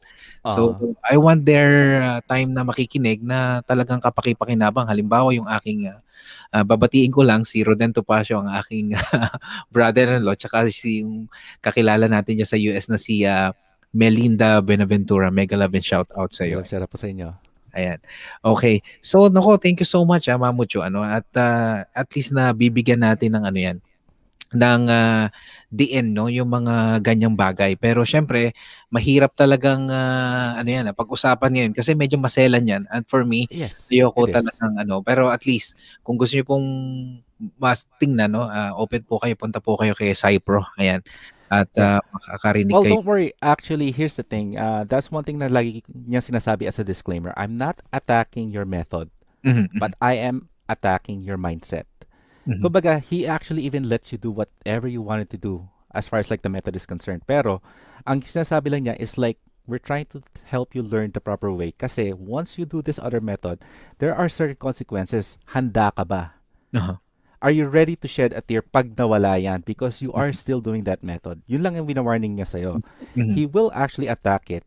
Pero, if you felt na inaatake yung pagkatao mo, then you actually got the message all wrong. Yes, iba yun Kasi eh. hindi Ah. pagkatao yung tinatama, tinatama niya. It's the method. It's the Mhm. mindset. Mhm. Totoo yan. Ayan. Kasi ako, ano ah, ako talaga, ah, hindi po porket ah, ma-share ko lang, no? Ah, ang ah, lumaki ako sa tatay ko at ah, ngayon may asawa ako, no? Pagka talagang mali, they say it at loud, talagang mas masakit. Yeah. So kaya siyempre, sanay na rin ako sa mga ganyan. okay. Um, ang matanong, ma, isa lang nang ma, matatanong ko pa sa'yo, no? So napanood ko Yes. ang movie kanina, ah, kahapon. Alright. Ah, itong gusto ko pang itanong sa'yo. Picture and wording, no? Kailangan ba magkasama o kailangan magkahiwalay? Sino mas matimbang sa dalawa? Um, mas matimbang pa rin ang salita actually Okay. para sa akin. Kasi the word might have a double meaning or it could be a double speak. Pero it still goes straight to the heart once na nabasa mo because from once na mabasa ng mata mo into your mind, the heart will actually respond. Ngayon, as far as like an image is concerned, there's so many interpretations and there's so many things that you will miss na sometimes a guy could be looking sa sabihin nating ano, um, photography ko yan, di ba? Yes. Let's, let's picture a picture of a lake, di ba? Everybody will be looking at the lake. Pero you might be the one who's be looking at the cabin to sa pinaka far la- right corner. Mhm, mhm. Ikaw lang pala nakakakita nun, but nobody else does. Dahil nakikita lang yung majestic nung ano eh, nung lake eh. Mhm. Which is why pictures can actually lead to so much misleading ano eh, yes. messages to the point na you need to have words to support it. Kaya nga, di ba nga ang mga painters, what do they do whenever they actually have like a uh, exhibition or gallery. They Mhm. have either an interpreta- uh, interpreter or presenter, Mhm. or di kaya kung album to or libro, what do Mhm. they have? They have an uh, excerpts from the artist itself Yes. on the right side Mhm. to explain what he did. Kasi it could be so misleading. Totoo 'yan, 'no? At siyempre hindi lahat ng, ah, tao ay may mata just to follow kung ano yung gustong paratingin ng artist, Yeah. 'no? Ah, kailangan pa rin talaga ng ano. So, thank you, 'no? Ah, kasi maganda yung movie na yun. Napanood ko kahapon na talagang they're fighting about ano, ah, so give me the paintings, I give a thousand words. Pero Yeah. in the end na magkabati naman silang dalawa. It's a love story comedy, 'no? Medyo malalim yung storya. Pero nagpapa-thank you ako at least um nagkaroon ako ng idea kasi sobrang alam mo ba, malapit na tayong matapos. Yeah. Nakakahinga na ako ng maluwag ngayon. Sobrang nape-pressure ako to talk uh, to you kasi hindi pa tayo nagkaroon ng formal uh, conversation uh, for a Yes. long time, right? At I uh, know it's been a while, Kuya, and at the same time, if you think about it, you, you might probably find it weird na lagi kong sinasabi, idol ko yan si Abe, idol ko yan si Kuya Abe, I want to learn more from him, di ba? Parang, but ang dami mong gusto malaman sa akin, uh, we barely talk to each other, pero that's the thing, is like, you know, dahil I've also been a fan of your content. Thank you. and lagi naman na ano, lagi alam mo naman ako, hindi naman ako lagi nagpaparamdam, but you know Yeah. I'm always there. Kumbaga parang ninja nga eh, na nandyan lang na nakikinig. Mhm. But through all the time that I finally met you, Kuya, Mhm. a lot of the things that I've seen na ginagawa mo, yung format mo, the way that you speak, the delivery, the execution, um, if I speak like this right now, it's mainly because of you. If you think about Okay. it. Mhm. Kaya yung yung gusto ni Mami Grace na ano na baritone voice ko. Sa inyo sa iyo ko natutunan yan eh. It's like ah dapat kailangan malumanay ako ng konti magsalita at ah, kailangan meron din akong konting space para sa pagsasabi ko para maintindihan naman ako ng mga audience. Yes. Mm. At alam mo kasi, ah, kaya ko gusto yung ganitong klase ng usapan and live stream because I love to talk to other people, no? Ah, kasi for somehow may natututunan ako eh. Kahit na sinong tao diyan, kahit na ano ang estado ng buhay, kahit anong ah, larangan, kahit anong Mm. pinag-aralan, kahit bata, matanda, you're gonna learn something new when you talk to Yes. other people. Lalo sa bata, kuya. Yes. That's Oh. it's one thing na ano, um, if Mm. there's any takeaway na pwede natin masabi sa mga audiences just sa baba, Mhm. um, age does not actually count as a reason to learn to people. Minsan yung pinakabata pa, yung pinakamusmus na bata dyan, yan, diyan ka pa matututo na Exactly. kailangan mo matutunan na lesson sa buhay. Kasi most of us adult, no, we always overthink of a simple thing. Yeah. Eh kasi ang bata simple lang ang gusto niya. That reminds me of a commercial, kuya. I don't know if you ever heard of this commercial, ah. Uh, ewan ko kung na-show yan sa Canada, but there's like this one commercial. I can't remember for what product. Pero nagtatalo yung mga parents. And then the little kid just says, why not both? ano, ano commercial lang kung anong brand yan. Pero Yeah. totoo, no? Kasi ano eh, no, minsan na simple lang naman ang buhay, no? Yeah. tayo we overthink a lot of things, no? Mm. Ah, pero sa isang bata, talagang magbibigay sa'yo ng realize, ah, ng makaka-realize sa'yo na napakasimple lang. At may sinabi si Dean's Little Adventure at Mamucho, very intellectual, love Thank it. you naman po. Yan ang lagi ko sa'yo sinasabi, no? You're very, nakukuha mo kasi minsan ang ibig kong sabihin. Kaya pagka magkausap tayo, na-challenge ako, no? Ito But tell you, Kuya, I get I get the feeling of being challenged because syempre, ano, um I don't know if the people sa baba would understand this, pero when it comes to a lot of artists and Kuya is actually one of one of these artists. Um pagdating sa ano, pag pinasok mo ang limang artist sa isang kwarto, himbis na mag-usap at magkaroon ng brain melding yung mga yan at magkaroon ng discussion, magpapakiramdaman ng mga yan. Even even I did the same thing kay Kuya JDL. Before kay okay, si Kuya MIB, Mhm. kilala ko na yung ano niya, nakilatis ko na siya. Pero Kuya JDL kind of does the same thing that I do na I'm gonna be reserved first time na aakit ako. I'll be a little bit more reserved pag umaakit ako. And then, I'm not gonna reveal much of myself. Kaya, nung nakit, nakilala kita, kuya, the first thing that I felt is like, mm, it's the same, ano, I, I, I, naaamoy ko yung, ano, yung katribo ko. Teka. I, I, so, kumbaga, habang gumaganon ka sa akin, gumaganon din ako. Pinanonood din kita, kuya, wag kang magalala. But you know what, uh, nung uh, before we started, no, a week before mag-start, sabi ko, usually kasi ang practice ko, I'll just check uh, uh, your uh, your platform and everything like that. But I don't do it a lot kasi I want to make it natural, no? Kasi alam ko naman you were gonna get me kung ano yung Mm. sabihin. So, thank you so much at napaunlakan mo ako ngayong araw na to. Of course, kuya. And then yung sinabi natin yun, nung napag-aralan ko, yung isa sa mga nakuha ko ngayon na sa pag-uusap natin about, we're talking about your professor sa Minnesota. Yeah. No? Yung pag ano, eto po ah, share ko lang sa inyo. Sa amin po sa ROTC, meron kaming ah, tinatawag na natawag dito quote no sa likod ng t-shirt namin no Mm. we train man not to make their life difficult but to overcome their difficulties right uh, i hope you understand po no at uh, tama yung sinabi mo eh, no nung professor mo o sinasabi mo sa sarili mo na alam mong meron pa eh, no? Nahihirapan ka, yes. Pero when you- once you overcome those difficulties, you're gonna ask for more, right? Yeah. Dahil magugutom ka eh. Kasi alam mo, hindi pa tapos to eh. As in, nakayanan ko to. Mhm. Okay, sagot-sagatan ako. Pero, meron pa masusunod na mas malala dito. Kailangan ko paghandaan. Mhm. And going back to what my professor said, magpipitch ka ng project mo. Dapat ipakita mo na gusto mo yung ginagawa mo. Dahil kung ayaw mo ang ginagawa mo, ba't magugustuhan ng iba yan? Humility is one thing. Self-deprecation is another. Yun ang sinabi sa akin ng teacher ko eh. Na wag mong paghahalo ang humility or humbleness mo sa self-deprecation mo na, ah, hindi, hindi ako ganito kagaling, kaya ganito lang yung ginawa ko. Mhm. You're already showing the world how weak you are.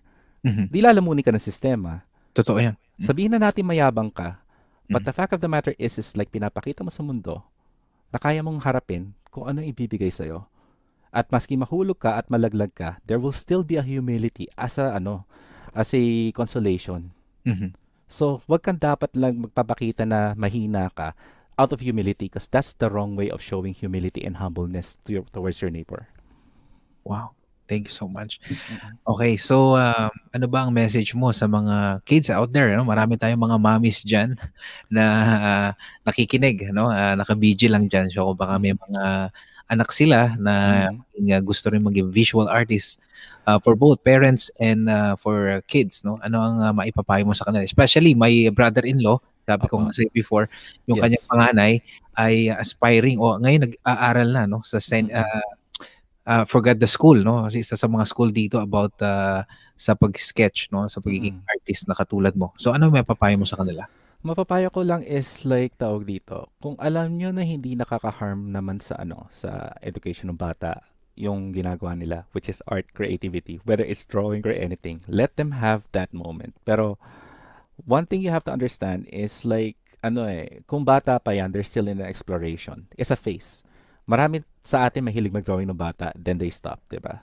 So, instead of ano, automatically stopping them, let them have it. Kung mauntog sila, sa, um, actually, galing to sa tatay ko eh. Mhm. Hinahayaan kita mauntog. Pag nauntog ka, gusto mo pa rin ba? O kung gusto mo pa rin pa, o sige, meron pang isa pang dingding, tumakbo ka uli doon. Hanggang sa mauntog ka.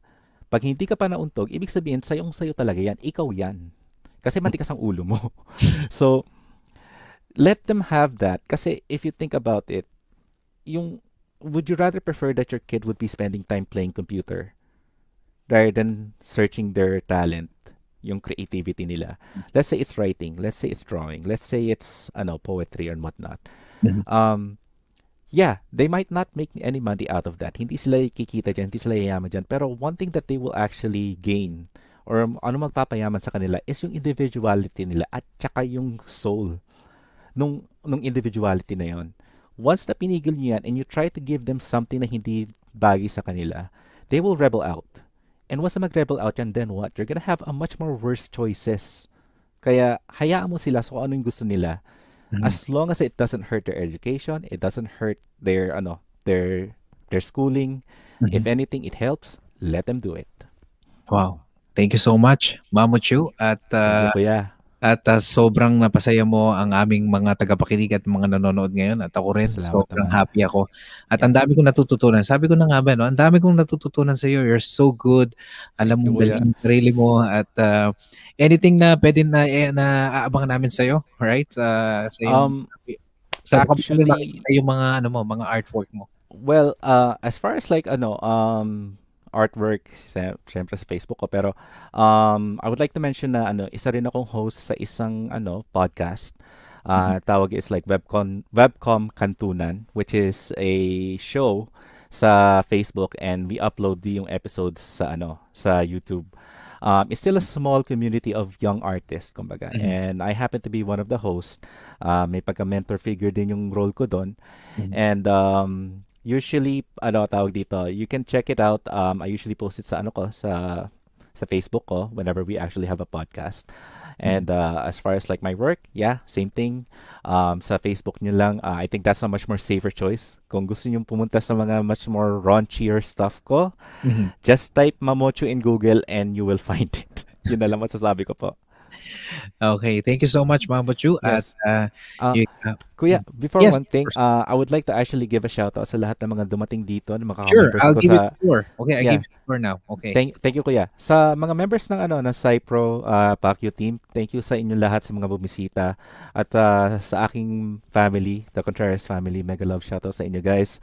Alam ko nandiyan lang kayo nakikinig.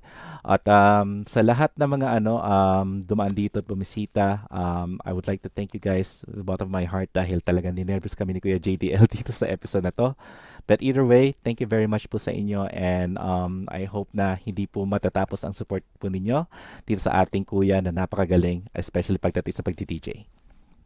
All right. Thank you so much. Thank you so much sa iyong mga ano, binitawang salita. Ako'y natutuwa at na taba-taba na ng puso ko. Ang I taba ko. learned a lot from you, kuya. You just you think I'm just joking, pero sa totoo lang marami ako Hindi ko alam. I'm still studying you as we speak, actually, just to let you know. Okay. Ayan, ah, may mga, ayan, sabi na nga, oh, ng isang ating ah, tagapakinig at taga-suporta si Ashumeran Vlogger. Sabi niya, ah, Kuya JDL, I have two aspiring ah, aspiring visual artists. My Lala is ah, on her third year in high school. Yes. Bunso next year, art school din ang high school. No? Kaibigan natin yan from Belgium. Yeah. Ayan, sabi ni ano, Ate Dins naman, ako thank you. I really like Kuya JDL program. Ah, I miss ko man, lalo na busy sa work, pero talaga i-replay ko at iba talaga yung kalidad. Thank you so much, ano, Ate Dins. Alam ko yan, nag-uusap kami every weekend dyan about dun sa Dear Kuya JDL. Thank you so much. And RA Wanderlust, nandyan na. Okay, so, uh, ma'am, thank you. Makipagkaibigan ka muna dyan sa baba at uh, okay, Okay. shout, out, shout out muna at magtatapos na tayo in the next few minutes, okay? Thank you so Yes. much, Mamucho, ladies and gentlemen. Alright, mga kaibigan, ayan po, napakinggan natin si uh, Mamuchu. At uh, maraming maraming salamat RA Wanderlust at sa mga nagtaguyod, ito po uli ang para sa inyo. Sandali, ako, nawala yata yung aking uh, ginawa.